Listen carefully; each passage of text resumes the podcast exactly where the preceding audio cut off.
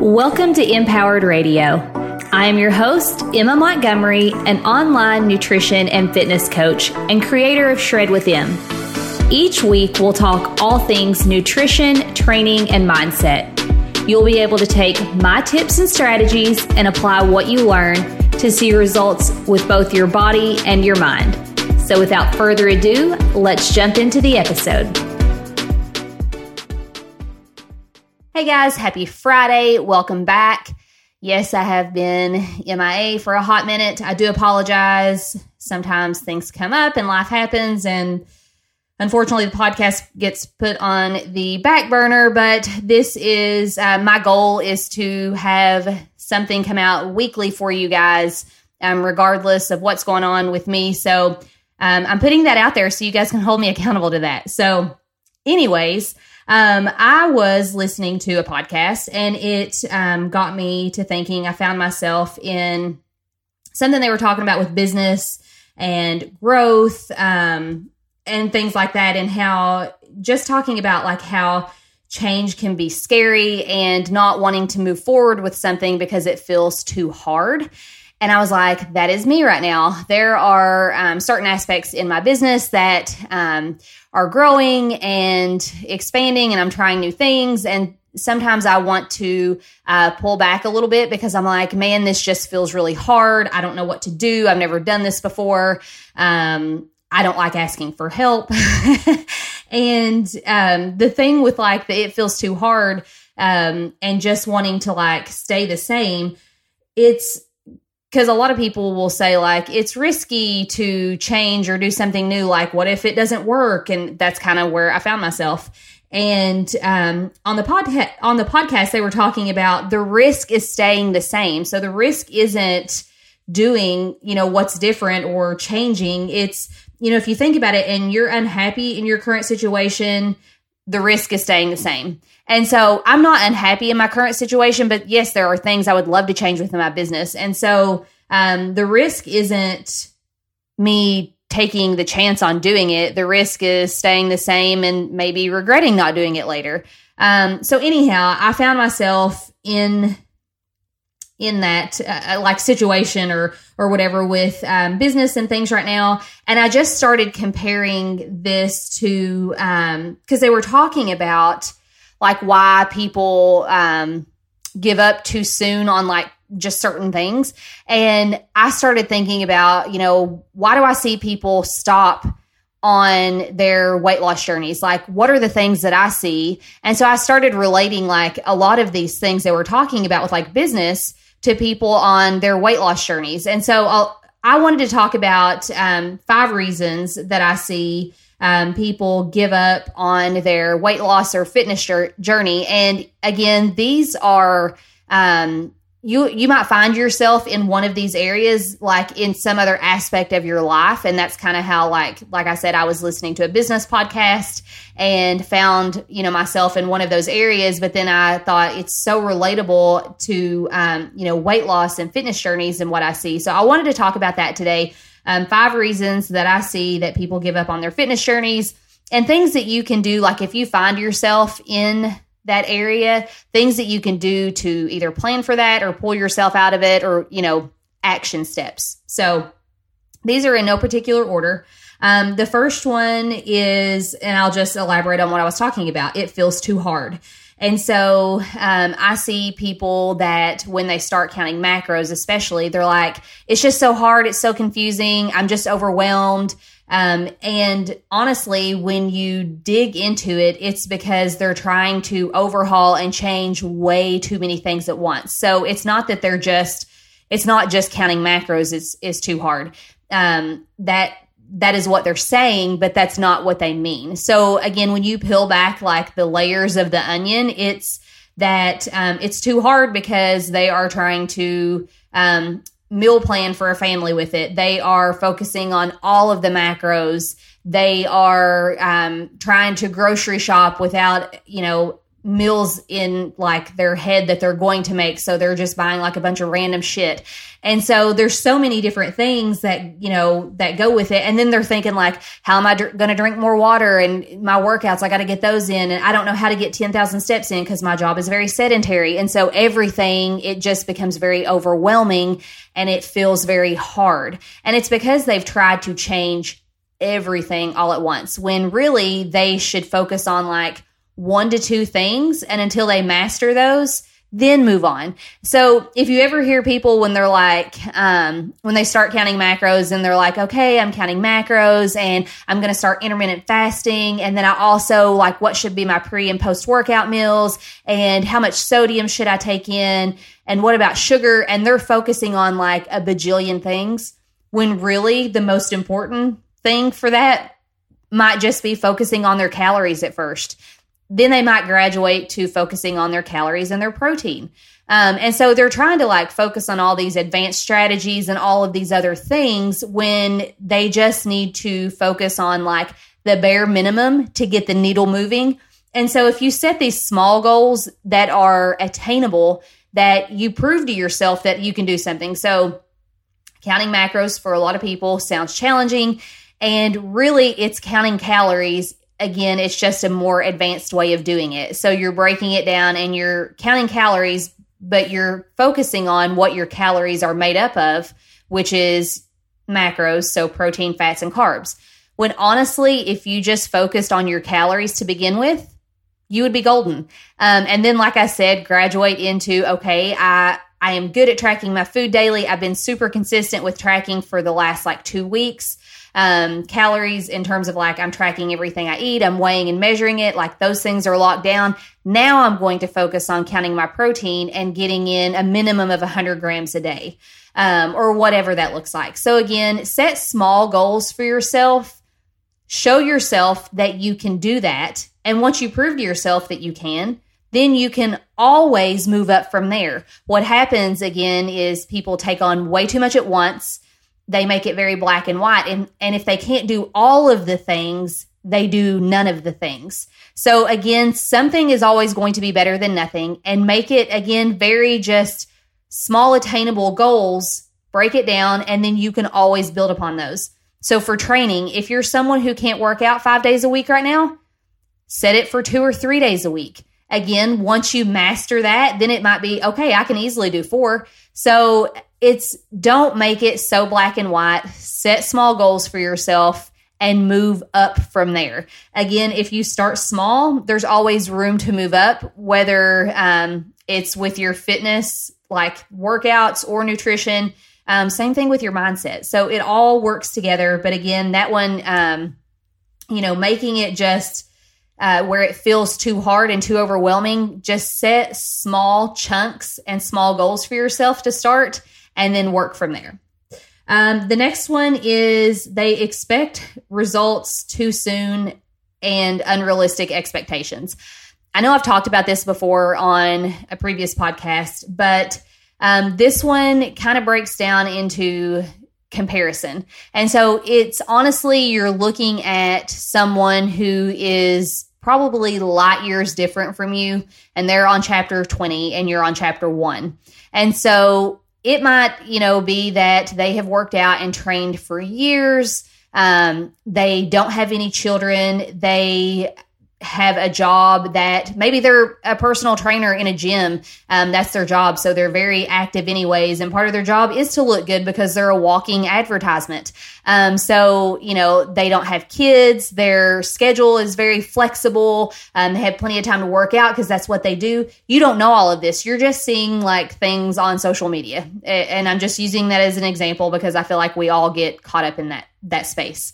So whereas you might be a mom of 3 kids who just started back to school, you might work full time as well. Maybe you're going back to school on the side, or maybe you have a side hustle where you sell plunder or something else, but you get what I'm saying. So you obviously don't have the same amount of time to dedicate to training as that person. It's also not your job. It's something that, yes, you want to do to stay healthy, but like you're not, again, a walking advertisement. Maybe you're new to training and tracking your food. So again, you have to look at like all of those things or take those into consideration. So when you're expecting to, you know, look like this person that you saw in 30 days or in 60 days, 90 days, you know, whatever that looks like, again, your metabolism may be totally different. Your activity level is likely very different.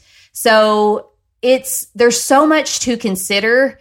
And I think we forget about all of that and we just automatically go to, oh man, they did this program and they look like this in this amount of time. And that's what I'm going to do. I'm going to lose 10 pounds, you know, where that person may have a lot more weight to lose than you. Or again, like back to, they might have more time to dedicate than you do. So again, set realistic expectations for yourself. I find that people will often come into, especially the shred, because it's a 4-week program. So they're like, man, I saw this girl and she looked like this at the end of it. And again, you don't know what her metabolism is like. You don't know how old she is. You don't know what her lifestyle is like. You know, there's just so much that goes into it. I think people set unrealistic expectations and they expect results too soon, where for someone, you know, it might take longer. So letting yourself know that up front, like you may be one of those that you crush it in the 4 weeks and your results are amazing. But coming into it thinking, okay, in 4 weeks, I'm going to look like a totally different human. If you have a ton of weight to lose, or you have maybe no muscle mass on your body, just things like that. So again, try to be realistic in the expectations that you set for yourself. Understand that things take time. You know, you didn't gain the weight that you're carrying overnight. If you're a new mom, you gained that weight in 9 months. So the likelihood of you losing it in 1 month is probably not great. Again, just setting those expectations and understanding that everyone is different. Everyone progresses differently. So trying not to expect like immediate results like someone else is huge. So again, like the expecting results too soon, unrealistic expectations / comparing, it kind of all lumps into one. But I think that people set out and after like a month or 2 months are like, I don't look shredded yet. So like, I'm just going to give up. This is just too hard. Like I've killed myself for this long and nothing's happened. Whereas, you know, there's probably a lot that's changed. It's just, they're not seeing the things that have changed because it's not as noticeable as they thought it would be, kind of thing. The next one I have on here is taking advice from the wrong people. God, this like could apply to every aspect of your life. So it's one of those that you're not going to take, you know, financial advice from someone who is broke. So it's always thinking about taking advice from someone who is in a situation or lives the lifestyle that you would like for yourself. So when we're talking about fitness and nutrition, you're not going to want to take keto advice from someone who's overweight. You know, I think you understand where I'm going with this. So I feel like that we see these people or we talk to these people at work or wherever. I just say work because, yeah, I feel like, you know, you get what I'm saying. You talk to people everywhere, but the example I'm saying is you're talking to somebody at work and they're like, oh, I had a friend that lost 40 pounds in 2 months doing keto and they did this, this, and this. And it's, you know, they're telling you a story about someone else, but it's not like what they did directly. Or you might have someone that you work with that will tell you like, oh, I did keto and lost 20 pounds and I gained it all back, but then you know, I'm going to do that again because it worked for me the first time, or, you know, whatever that looks like. And I'm not trying to knock keto. That's just a very common one that I hear people talk about. Keto works great for some people. And some people keep the results and all of that great stuff. So again, this is not knocking keto. It's just an example that I'm using, trying not to like piss anybody off here, but so it's just really taking advice from someone who is not where you want to be. And this last one that I'm going to talk about, this I hear super frequently. I hear this when I do check-ins with Shred clients, this is one I hear a lot, and it's easy to get caught up in this mentality, but life happens. So you'll hear someone, or I'll hear someone say, "Oh, I couldn't track this weekend because I was under the weather and I didn't feel well, so I wasn't able to track my food at all." And it's not that when you say I couldn't track or I couldn't do something, it's that you chose not to. And I think it's hard to look inward and admit that to ourselves, and it just feels easier to have an excuse. And I know I've done this before. We're all guilty of it. And it is it's very hard to call yourself out on this, but just really own your choices. So if there's something that comes up every single weekend that is derailing you from making progress, that is a choice. That is not, again, life's going to happen all of the time. I can tell you right now, there was a client that in the Shred, I think it was last month, and as soon as we started, I can't remember what, she was sick and had, I want to say it was like shingles or something crazy. And she tracked her food like she was on it. She controlled what she could control. She was a coach client, like I've talked her through all of this. And then it was like the next weekend she broke her ankle. Guys, I can't even make this stuff up. So when you set out to do something like this, yeah, there's going to be crazy stuff that happens. Maybe not that crazy, but this did happen for her. But again, and she handled it like a champ. Like she totally owned her choices. So, but the reason I bring that up is because there's always going to be something that happens. There's going to be a surprise party for somebody that you hadn't planned for. There's going to be an event that pops up that you've got to go to. There's going to be a celebration because you got a promotion, or there's going to be, wanting to eat and drink because somebody lost their job, or, there's always going to be something. And when I say life happens, that's what I mean.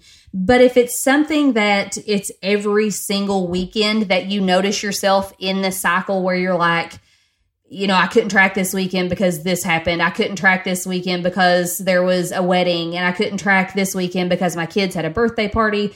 Again, those are choices, and you're stuck in a mindset of I can't and I couldn't.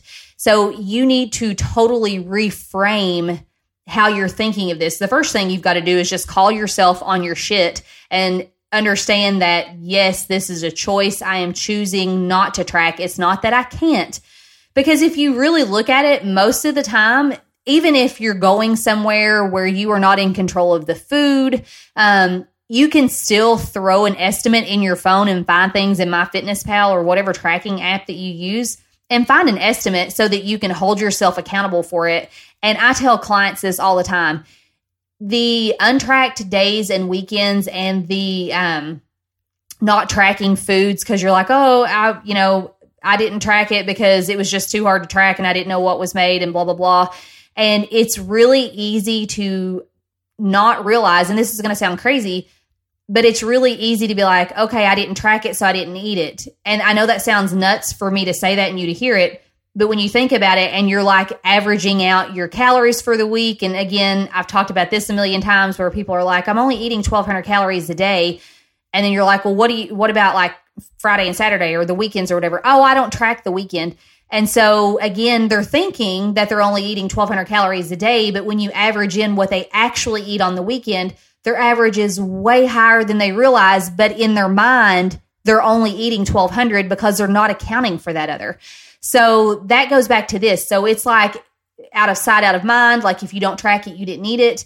So it's really just the first thing I tell clients when they're in this like mindset, I tell them, I'm like, even if you don't have control of whatever, or you plan to have an untracked meal and you're in a dieting phase or whatever, I would still track it so that you're taking ownership of it. 1, you're holding yourself accountable. 2, and 3, it's very eye-opening. And it could be eye-opening in a way that you're like, oh man, I had 2 slices of pizza and that's all the calories it was. That wasn't bad. Like I can eat that more often.